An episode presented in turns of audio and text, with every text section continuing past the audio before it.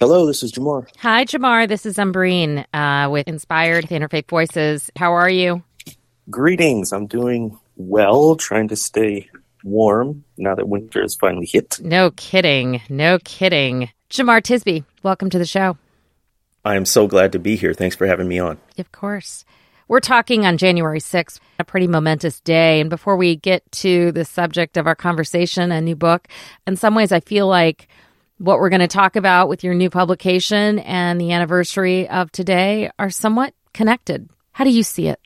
So they're always going to be connected in my mind because on January 5th, 2021, that's when How to Fight Racism, the adult version of my book, came out the day before the insurrection. And then this year, on January 4th, 2022 is when the young readers version of How to Fight Racism came out. So just two days before the anniversary. So mentally, emotionally, for me, they're connected, but also because this conversation about racism, which really hit a peak in 2020 and those racial justice uprisings are still so relevant and still so very, very connected to the events of January 6, 2021. You know, when you talk about the connection between how to fight racism and the events of what unfolded around this insurrection, mistrust of an electoral system, mistrust of leaders, but also a reaction to the racial reckoning that was happening in the country, in part led by movements like Black Lives Matter. And here in Washington, D.C., moments before the crowds went down to the Capitol. Religion reporter Jack Jenkins and I had jumped on the call, and he shared with me in great detail how uh, Trump supporters started walking down on either side of this gathering. Then one of them walked into the middle of the gathering in front of the Black Lives Matter sign out in front of this church, then pretended to fall down. And one of his companions walked over and put his knee on his neck in a an attempt to mock and to mimic the killing of George Floyd by police. What he had said over and over is that there were so many different threads of what motivated people who were on the Capitol grounds who participated. And it's also impacted how they have come to rationalize, talk about, reject the events that unfolded um, on this day as someone who has dedicated now many years to raising the conversation about racism and about the role of Christianity specifically, what were some of the key lessons that you have learned? I'm so glad you bring up the racial backlash because I'm concerned that in the public consciousness, at least among some, perhaps many, there has been an unlinking of race and democracy. You say democracy, you say even insurrection, and for some people that can be race neutral. Like this is about voting, this is about forms of government, but that has always been connected to who gets to vote, who is considered a citizen, whose voice counts. And the events of January 6th were directly connected to the prominence of black and brown and other historically marginalized people claiming their own dignity and rising up for an end to police brutality and also for an inclusive multiracial democracy. Let's not forget the Senate elections in Georgia that happened just a couple months prior, where two Democratic senators, including a black senator who uh, holds the historic pulpit of Ebenezer Baptist Church, where Martin Luther King Jr. served, were elected to the U.S. Senate. And, and that is part and parcel of the supposed threat that the insurrectionists felt, the feelings that were stoked by political leaders in the highest offices that, hey, quote unquote, your country, this white person's country, is under threat by all of these folks who don't look like you, don't talk like you, don't have the same concerns or perspectives as you. And so we have to remember that it's not simply democracy that's under threat, it is the idea of a multiracial, inclusive democracy that is particularly under assault right now. You talked about the face of the country, uh, the who we are. That definition is changing into one that is multiracial, not default one identity, one ethnic group, one racial ethnic story, one racial ethnic history. And let's put religion in there. It is also not just one religion or even one interpretation of one religion. In speaking of any of the traditions, whether we're talking about dominant traditions like Christianity or, or traditions like Islam and Judaism and Hinduism. Do you see that under threat as well? What do you see when you think about who we are and how we contribute to the country?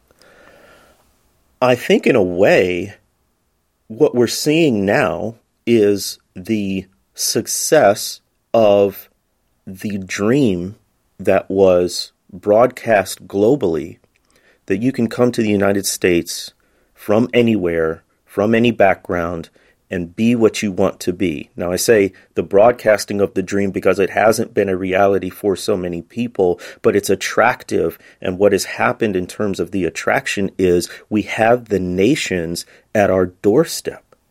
And so we live in the most diverse, pluralistic society one could imagine you can walk down the street in certain places from neighborhood to neighborhood, hear multiple languages, get all different kinds of food, all different kinds of cultures, and that's right here. And if you think about it, 50, 60 years ago, not that long ago, the entire nation was predominantly white, except for pockets. You know, 70% or more of the entire nation would be considered white. And so this demographic shift has happened rapidly already among the youngest generations of kids.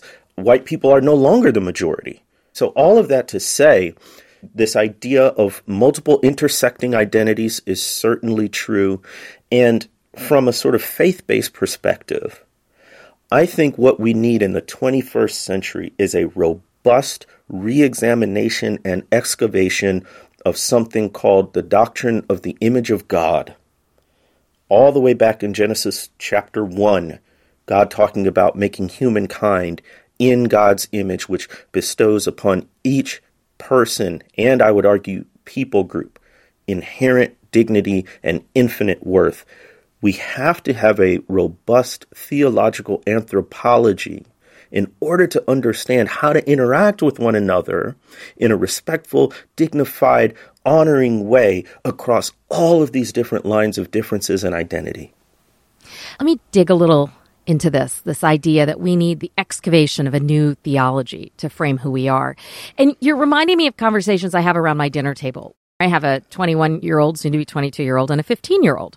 We talk a lot about the world and we have different points of view and disagreements. And something that we talk often about is okay, deconstructing the mythology of what we have learned about our history and our country that that reinforce power of one group. The counter argument that comes up at the table is, but okay, yes, we need to deconstruct mythology that's based on lies and misinformation and an erasing of stories, particularly of communities and people who were exploited or marginalized. But then the other point of view that'll come up will be like, wait a minute. I want American identity. We need a national identity that everyone can rally around, and it needs to be hopeful and positive and idealistic and something that gives us a way of identifying as part of the same tribe. Mm-hmm. And then the conversation turns. Who gets to choose the metaphors and the symbols? And how do you reconcile the painful history with the hopeful future? So when you talk about coming up with excavating a theology that looks back at this Genesis based doctrine, Jemar, that's very Christian of you. That's a you're talking about Genesis, and some of us, FYI, are not, and we don't we don't necessarily identify with that. And by the way, if you're talking to young people and you look at the latest data from public religion research folks, and I know you do, yep. affiliation and identity among Gen Z and millennials and even Gen Xers far lower mm. than mm-hmm, older generations. Mm-hmm, mm-hmm. So why not have it secular? Why does it need to be rooted? What do you say to that? So, first, I would say there has been a disaffiliation from organized institutional religions. We've made much of the rise of the nones, N O N E S, people who claim no particular religious affiliation.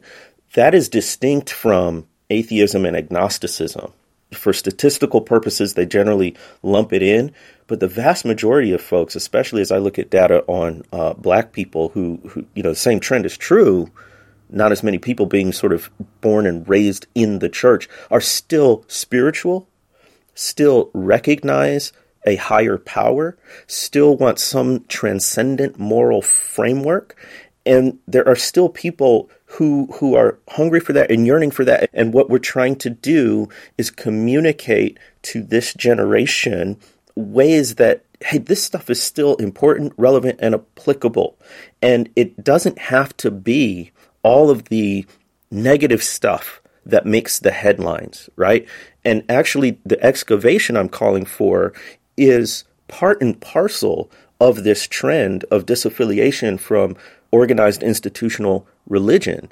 It's saying, how can we take a timeless truth like the image of God, but apply it to a modern day context? Because what we're dealing with, even in the past five to seven years, is so dramatically different from what came before. Now, there's continuity for sure, but just think about the changes that have happened since August 2014 when Mike Brown was killed in Ferguson, Missouri, and the, the rise of the Black Lives Matter movement, since the 2016 elections, since the pandemic, since the January 6th insurrection, right? Like, we've got a lot of work to do to say, here's how what I believe is eternal applies to that which is contemporary in our day. And that actually does give us a sort of coherent narrative that has all kinds of different tributaries. It's supposed to be diverse. That's part of the story. But it also gives us all something to gravitate toward and to discuss and a common starting point. As you describe those events using that limited timeline, 2014 to today, mm-hmm. and thinking about excavating a new way of thinking about who we are as a people and where we're going, who needs to be a part of that conversation? you live at the intersection of public religion and communicating justice and racial justice ideas. You were also rooted in communities of faith that are more conservative. That are yeah. predominantly white. It's one of the reasons I love talking to you because you have your hands and your feet rooted in places that are, by definition, not silos. Mm. Jemar, is it just folks like yourself who have a very specific point of view and way of looking at the world. Who needs to be a part of that conversation? So you raise an important point. My perspective is as someone who lives in the Mississippi Delta on the Arkansas side in one of the five poorest counties in the entire nation. It is predominantly black, which has a history that goes all the way back to race based chattel slavery, where you needed more laborers to pick the cotton than owners to collect the money. I have gone to as theologically conservative a seminary as you can get in the heart of the Deep South in Jackson, Mississippi. I got my PhD from the University of Mississippi. The history department there is a blue spot among the red in terms of political and social ideology.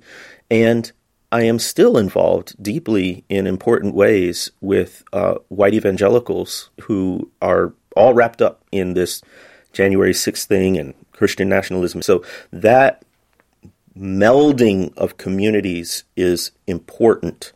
And what that leads me to believe is that the voices who should be included, we begin with the coalition of the willing. So I am not in at the beginning of 2022 nearly as concerned about persuading the people who to this day remain recalcitrant on issues of race and justice because I don't think they're going to change anytime soon. And I don't say that in a pessimistic way, as a throw up my hands kind of way, or these people don't matter kind of way. I mean, take folks at their word. And I mean that we are living in times of such moral clarity that if people have doubled down on their positions right now about politics, about economics, about immigration, about incarceration, about any number of issues, they really mean it. Uh, you, you can't sit there and look at, at thousands of people storming the Capitol and, and then sit down with somebody who still thinks that the 2020 election was stolen through fraud and hope to come to any real movement in a short amount of time. So so rather than focusing all of our energy right there, a coalition of the willing, of the people who say, I know there's a problem and I want to be part of the solution. Mm. That's the group you start with.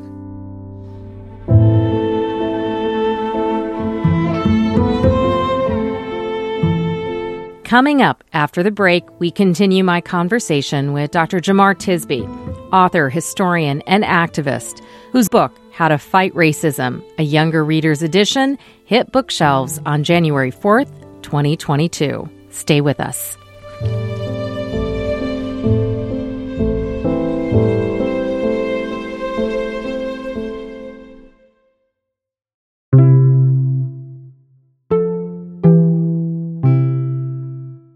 Hi, friends. I hope you're enjoying the show so far.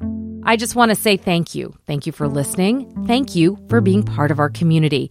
I don't know if you know this, but we are on the air all the way from Richmond, Virginia to Ketchikan, Alaska, and in so many places in between.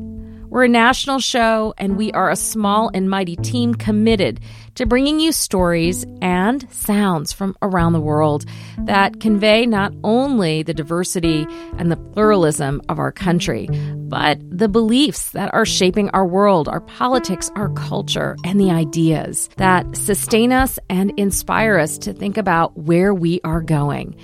And that brings me to this question. If you value us, if you enjoy listening and appreciate what you're hearing, I want to ask you to take a moment to consider becoming a sustaining member of Interfaith Voices or make a one time donation at interfaithradio.networkforgood.com. That's interfaithradio.networkforgood.com. Thank you, and let's get back to the show.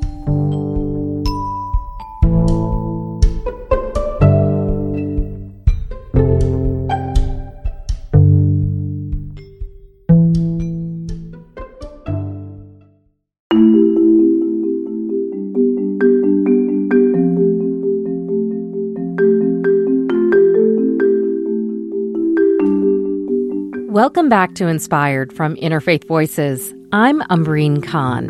If you're just joining, this week my conversation with Dr. Jemar Tisby. He's a historian, activist, and author working to change the conversation about race in the church. In 2019, his first book, The Color of Compromise, became a bestseller introducing many to a history they never learned. How the early American churches of the colonies shaped the discourse on race and slavery in the face of opposition. He received his master's in divinity from the Reformed Theological Seminary and earned his PhD in history from the University of Mississippi.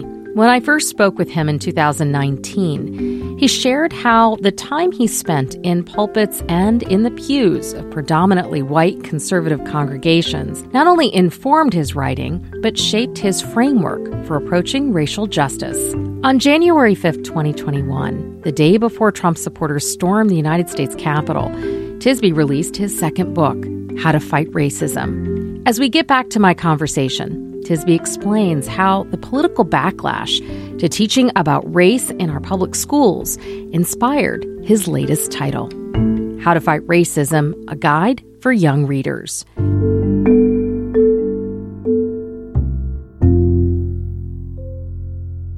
What made you decide, as someone who has focused primarily in speaking to adults, to focus your energy on providing a resource for parents? When I first started adapting the book, it was beginning of 21, and so the CRT stuff was still unfolding, but I had seen rumblings of this in Christian nationalist circles years before. I knew there was an opposition to a particular kind of education and teaching. I think it reached a fever pitch in 2020 when there was all this focus on anti racism and people reading books like, you know, White Fragility and How to Be an Anti Racist and things like that. That's when people said, oh no, this is like pervasive and we need to oppose it. For listeners, critical race theory is an abstract legal concept that was articulated back in 1989 by law professor Kimberlé Crenshaw. Today, the label critical race theory is being misapplied and hurled as an accusation at both schools and school board leaders by parents opposed to the teaching of sensitive and difficult topics in American history. Topics like slavery, segregation, and exploring the mass incarceration of black and brown Americans. So it was unfolding as we were adapting it, and it helped shape, I think, the book in, in certain ways, but it more so just bolstered my conviction that fighting racism has to be an intergenerational endeavor.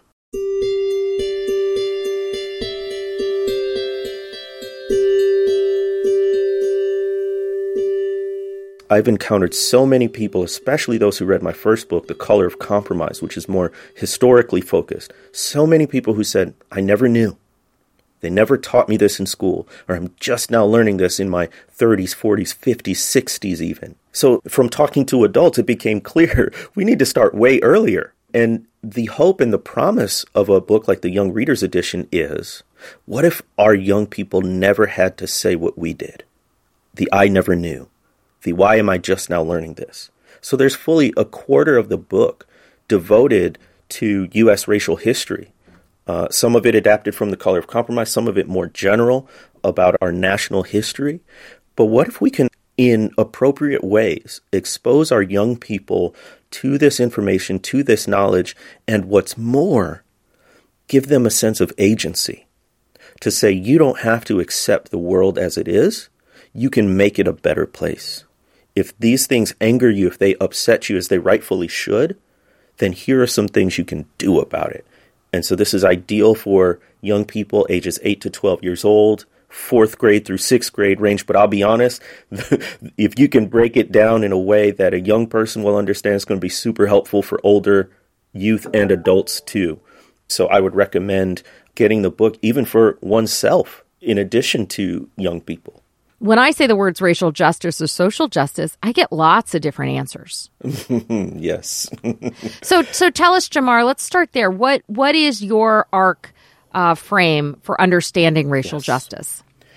Yeah, so I was really trying to address what I thought is a gap in our treatment of racial justice. Going back to the coalition of the willing, right? Like, we're well aware there's actual racists out there, people who are opposing all kinds of justice initiatives. Uh, but what about those who, who are on board? And, and folks like me who, who sort of speak and write about this, I, I encountered two consistent problems or issues. The first one was we are heavy on the diagnosis and relatively light on the prescription. Um, not that there's a single answer to anything, but but we major on describing the problem, and we give relatively short shrift to what to do about it. And then the second issue I noticed was even when we do talk about ways to address the problem, it's hard to take action on, and mostly because it's not organized in a way that is helpful to us cognitively, intellectually. So it'll be a bullet point list or it'll be a few actions in this sector and a few actions in that sector. And it's hard to just walk away and do something with that. So that's where the arc of racial justice framework comes in. Now, the adult version and the youth version, packed with actual practical action steps. But I think the real value of these books is the framework. And ARC of racial justice is an acronym that stands for awareness, relationships, commitment. And I think you need all three components to have a stable foundation on which to build your racial justice efforts.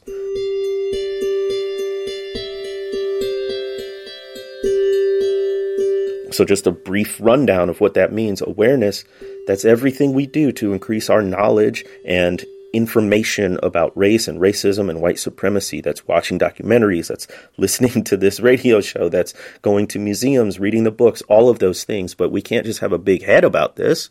We've also have to have soft hearts, um, as King would say. And so the intentional building of bridges where walls have been intentionally built historically, right? There is something unavoidable about people in this racial justice work. It cannot be done well in abstraction. There have to be real names and faces and stories attached to this work because at the end of the day, why are we doing it? It's for people and for their flourishing and their protection. And then commitment doesn't just mean, you know, staying the course. It means a commitment to dismantling racist structures, the policies, the institutions and practices that make inequality such a society wide issue. So it's not just a matter of personal attitudes, of me liking or not liking someone, of me using a racial slur or not using it. It's a matter of the way our society is constructed in terms of laws and policies and changing those things from incarceration to healthcare to uh, education and all of those other aspects that fall so depressingly consistently along racial lines. In your definition of arc, can I be committed to the arc of racial justice without committing to challenging systemic racism as you're describing it? It will be truncated uh, to put it nicely. So you're I saying think... like I have to, I can't just change my personal actions, my personal behavior. The commitment actually requires committing to the larger societal relationships that I have and using the power I have to change society. Absolutely, because it's not just a matter of providing relief for one or two people. It's a matter of enacting justice for all people, which can only be done on a macro scale. And I know that's intimidating. It's intimidating for me. It's like, what do I do? You know, how do, how do well, I? And I think it's also, citizen? I wonder if it's also going to be intimidating for kids. And I just, I think about work that I used to do again when I was a lot younger. I, I remember being a part of this movement of young people who were committed to building Anytown. This idea that um, the, the a multiracial, multi-religious, multi-faith mm. world, and we used to go to this camp, and then we'd commit to coming back home into our schools and keeping those bridges strong, and we'd build those bridges with relationships. And I remember when we'd come together in workshops to support each other over the weekends, uh, we would share and what people were often sharing was the struggle that they were having not with the leadership of their schools but their parents or yeah. relatives or the adults yeah. that were threatened by the ideas of making changes to those systems. And so when you put forth how to fight racism as a as a primer for kids and for their parents, how do you support the resistance they're going to face? Such a good point. I want to make clear that when we talk about commitment and changing systems, that doesn't just mean like the federal government or even state. We are constantly, all of us, participating in creating and maintaining different systems and policies. So, our churches and faith communities have policies, our schools have policies, even in an informal way, our families can have policies. And so, the idea of commitment is how are you looking at the way that things are set up in sort of perpetuity and enacting justice through those policies, either by keeping or, or changing them.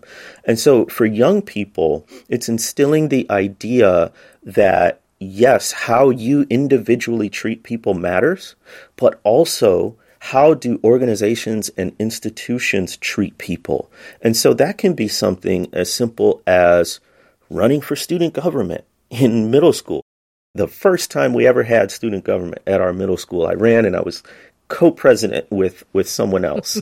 really, I mean, we weren't doing anything deep or radical. I didn't have this awareness back then, but it was an indelible lesson in my life that okay, I can be part of shaping things that matter to me and to other people, right?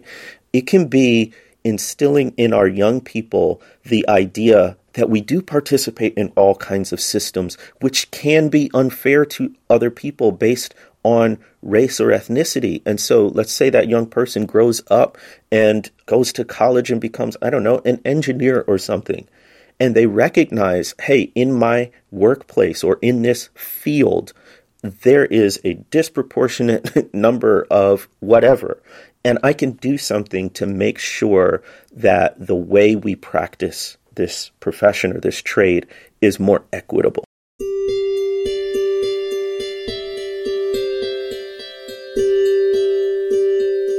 If we start early, my goodness, what kind of world might we be like in 10 or 20 years with young people who don't need a video of an officer kneeling on the neck of a black person to galvanize them to action?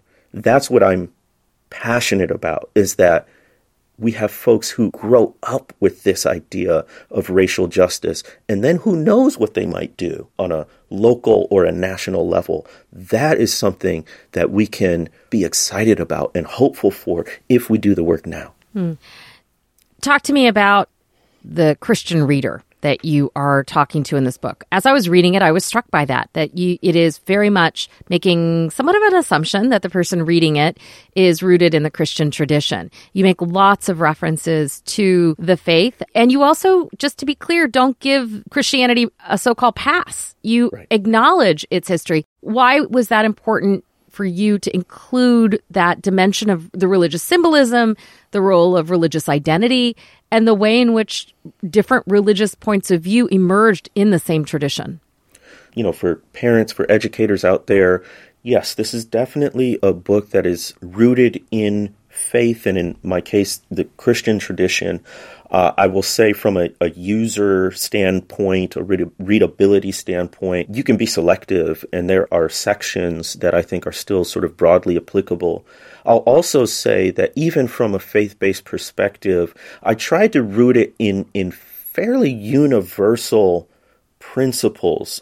There is the idea of justice and love, right? Which which span across different faiths. So it's I don't think, and you know, I could be wrong, but I don't think it's like beating people over the heads with like just Christianity or conversion or proselytizing.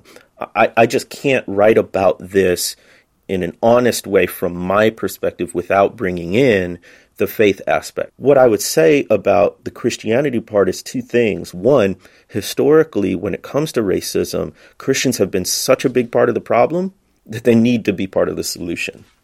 In particular, white Christians and certain segments of the U.S. Christian church, you, you cannot avoid the implication historically uh, of Christianity as a vehicle for racism and white supremacy in this country. So Christians have to be part of the solution. The other reason I sort of talk about Christians in this is because a, a faith perspective provides a, a framework for doing this work. Why are we doing this work? Ultimately, it helps us to articulate that in a way that says, we're doing this because each person has infinite value and worth. And I get that from this faith perspective. But even beyond that, we can see that just as faith and, and Christianity in particular has been an agent of dehumanization, it can also be the impetus for the dignifying and humanizing of people. And it has all the resources there to do that if we'll see them. You're listening to Inspired, a production of Interfaith Voices. I'm Umbreen Khan. Raised in Waukegan, Illinois, that's north of Chicago, historian, activist, and author Dr. Jemar Tisby traveled to the Deep South to study theology and church history. I spoke to him from his home studio in Arkansas, located in the Mississippi Delta, where he regularly tapes his podcast, Pass the Mic, produced by a national organization he founded, the Witness, a black Christian collective. Tisby described how his outreach and engagement with predominantly conservative white Christian congregations and leaders informed his ARC framework. That stands for awareness, relationship, and commitment. Do you think American Christianity, in particular, and American Christian leaders are struggling with a branding problem when it comes to race? certainly, if you look at the national news headlines, um, we got to remember that these are, to some extent, rooted in local communities. And I think at that level, on the ground of individual congregations and whatnot, it can be a very different story. But I'm not saying that to give Christians a pass. We've done a terrible job. We're so stinking slow on this stuff. Um, I remember MLK 50. It was the 50th anniversary Yeah. of the assassination of MLK in 2018. I was in Memphis, Mm, yes. uh, and as you know, there's the Civil Rights Museum Yep. there. Yep. Yep. I did an internship been- there, so yes, I know it Oh, well. cool! Yeah. Very cool. Uh, um, so you know, they had been planning events for years and years and years, and then there was this evangelical Christian group that decided almost at the last minute, a couple of months before, to to commemorate the event, and, and they held a conference in Memphis. And I say this to to just set up the the contrast in terms of speed and and where Christians have been in leading this thing on racial justice. At the evangelical conference, they were arguing, they were trying to make the case for why they should care about racial justice as Christians. They were basically saying this is important. Meanwhile, at the MLK 50 events at the museum, which was on its face secular, they were talking about the how we do racial justice. They were assuming that we should do it. And they weren't arguing about whether one should get involved. They were saying, here's how to get involved, and here's what we should be prioritizing. And those are just completely different gears. So when it comes to the branding problem, if you want to put it that way, of Christianity, part of it is we're still arguing about whether this is part of the gospel or not. Meanwhile, other people who may not claim any faith at all are out there actually doing work to try to make the nation and the world a more equitable place. And man, goodness, what would it look like if Christians were on the cutting edge or the, were the headlight instead of the tail light of that, so to speak? You talk about Dr. King, and MLK Day is around the corner. Yeah. What do you encourage people to be doing? What will you be doing? Ah, so I'm always a little ambivalent on these. We bring up MLK Day. We can also bring up Juneteenth, which is now a national holiday. Right, right. And I think it's different for black people and white people. You know, to me, I, I often sort of imagine can we take those days as black people as days of rest, as days of celebration and joy, as days of rejuvenation? Because, especially with MLK Day, it's often a day of service, which I absolutely understand. But on the other hand, every day is a day of service and survival for black people, especially those of us deeply concerned about racial justice.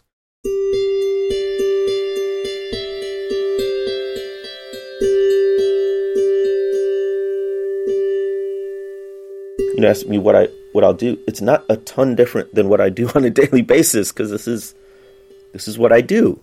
Um, and for so many of us, even if you don't speak or write books about it or blog posts or whatever it might be, the attempt to flourish and live uh, the life abundant in a white supremacist society is exhausting. And I, I wonder what these days of commemoration would look like if for black folks uh, and other marginalized folks, if they were days of rest and recovery and rejuvenation. Um, but for white folks, I think it's a bit different. I, th- I think these are days in part of lament, in recognizing their historic role. Even if you weren't the perpetrator of these things, you, you still inherit some of the benefits, right? And, and so recognizing that role and also saying, you know, what can I do with my agency and the privileges I do have to to prevent harm from those who are marginalized and to promote justice. And so then it is a day of service. It is a day of work. So I don't know if that'll ever be mainstream or not, but I, I kind of in 2022 and we're still in a pandemic, I'm thinking, you know, maybe those are days to unplug a little bit um, and to pace ourselves in terms of this journey toward racial justice. You know, as you describe a day of rest and the need to unplug and the exhausting feeling that one must have when you are challenging something that feels so pernicious and yet demands attention. And I think you and I talked about this the last time we spoke. It was actually around Juneteenth when President Trump headed to to Tulsa. And I asked you, we started that conversation. I asked you, how are you? How are you doing? and you you were honest. You were really honest. In your book, you talk about the need for you don't use the word self care explicitly, but I mm-hmm. found I read self care in that passage. Why do you think so many advocates and activists and people who are passionate about creating a more just world burn out? Mm-hmm. Mm-hmm. Full disclosure, I've burned out before. I mean, I, have yeah. I've gone through periods in my life in which, and then I discovered the importance of spiritual resiliency for me to be able to to do the kind of work right. that I felt was important and that I feel called to do.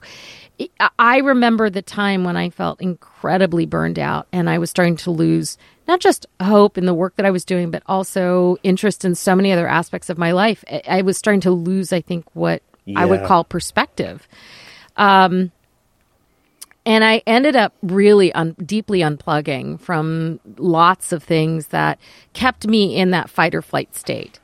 And I've developed a series of personal practices, and I teach yoga, for example, in my community, mm. and I practice it every day as part of my own spiritual resiliency. I'm going to use that word again. How do you, when you look at it, you're, you're a bit younger than I am. So as you see this generation of advocates that you're working with, your peers, your colleagues, how do you see the view of self care, of taking time to replenish the spiritual stores? How has that gained more currency? Is that something that is seen as more important today than perhaps it was 20 years ago? I think of Simone Biles and Naomi Osaka and Serena Williams and these uh, black female athletes who are taking ownership of their mental health and saying, we're not just human doings, we're human beings, as the saying goes and we are not reducible to our production or our output. We have mental health concerns and spiritual health concerns that need time and attention too.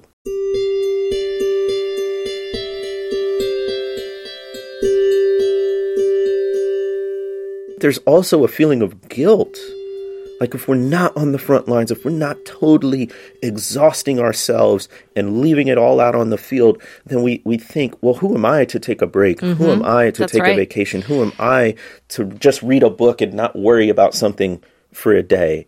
And that is a recipe for burnout. Yeah. Um, that we gotta, we gotta, we gotta be honest about and change. I take lessons from Black History. The the nonprofit I founded called The Witness Incorporated, we did our first national conference back in 2018, and we called it the Joy and Justice Conference. And those two words are, are critical and have been illustrated in the history of black people in the U.S. from the start. So, our battle for dignity, for racial justice, has been constant over centuries. I mean, we're still in 2022 talking about securing voting rights for black people and other racial and ethnic groups, right? So so this is an old old struggle and it's one that's vital, it's important, it's urgent, it's all of those things. At the same time, we have found ways to be joyful. So one of my historical heroes who I talk about in How to Fight Racism is Fannie Lou Hamer. Mm-hmm. She grew up in the most dire of conditions. She was poor, she was black, and she was a woman. Born in 1917 to a sharecropping family, grew up to become a sharecropper until she was fired for the audacity of attempting to register to vote in rural Mississippi. So her life was one of hardships, had chronic illnesses, uh, never became rich or anything like that. And yet, she was known for her dynamic and powerful singing. She would always sing, This little light of mine. I'm gonna let it shine. Oh, this little light of mine. I'm gonna let it That was what she was known for, and she would help lead marches, and she had this glint in her eyes this joy, as the church folks say, that the world didn't give and the world can't take it away. Or we can think of the elderly black woman who, on a march, somebody asked her, Aren't you tired? She said, My feet is tired, but my soul is rested. And there's always been this dialectic among people of faith and those who seek justice more generally of doing the work, but also knowing that there's something beautiful worth living for.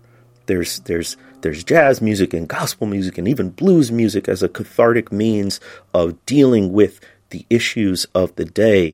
I love young black creators on social media and on TikTok and creating videos and the things they can do in the span of seconds to bring laughter and joy to people is amazing. And that's the kind of stuff. That's what we're leaning toward. That's what we're going toward. That's the kind of life that if we're successful, we can get more of that. And so we cannot wait until we've quote unquote achieved or arrived at any particular place. We're made to enjoy this life. And we're going to do it as much as possible, even as we know it's a broken world in need of justice. Mm listening to you talk so hopefully about the future and finding hope in these stories is something it's echoing the pages of your book. Before we wrap up, can you just tell us the story for those who do not know it? And I will again say I did not know it until uh, until I read your book. Who was Audrey Faye Hendricks? She's such a perfect example of young people knowing more than we think they do.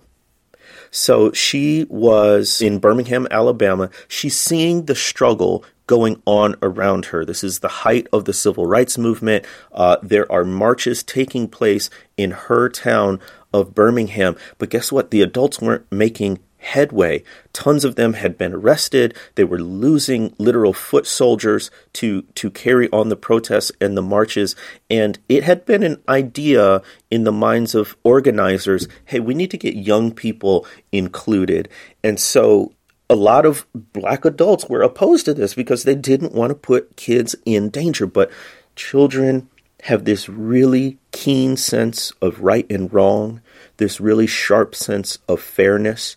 And once high schoolers and, and even younger got a, a, a whiff of this justice movement, they wanted to be a part of it.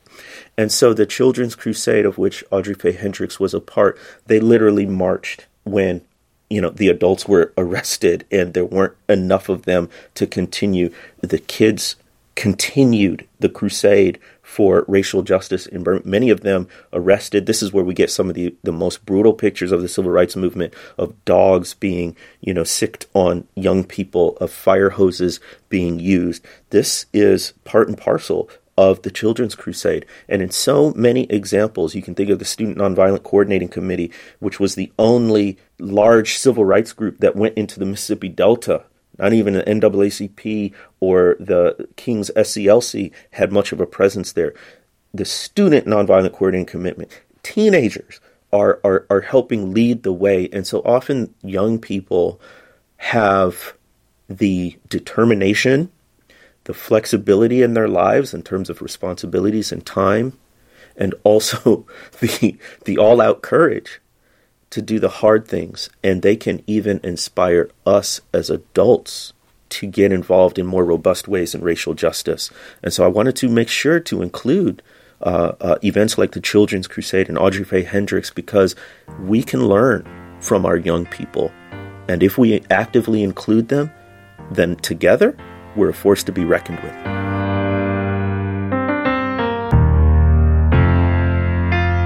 I am Dr. Jemar Tisby, author of How to Fight Racism, Young Readers Edition. That's all for this week. If you missed any part of this week's show, you can stream it online at interfaithradio.org. While you're there, you can also learn about us, read the show notes, sign up for our newsletter, and explore the archives. You can find our podcast on Apple Podcasts, Stitcher, or the Podfeeder of your choice. Just search Interfaith Voices. While you're there, you can help us out by leaving a rating and a review. Music by Blue Dot Sessions, and a special thanks to our founder, Maureen Fiedler. This week's episode was produced by Kevin McCarthy. Inspired as a production of Interfaith Voices, we rely on the generous support of our listeners to bring you this show. I'm your host and executive producer, Umbreen Khan.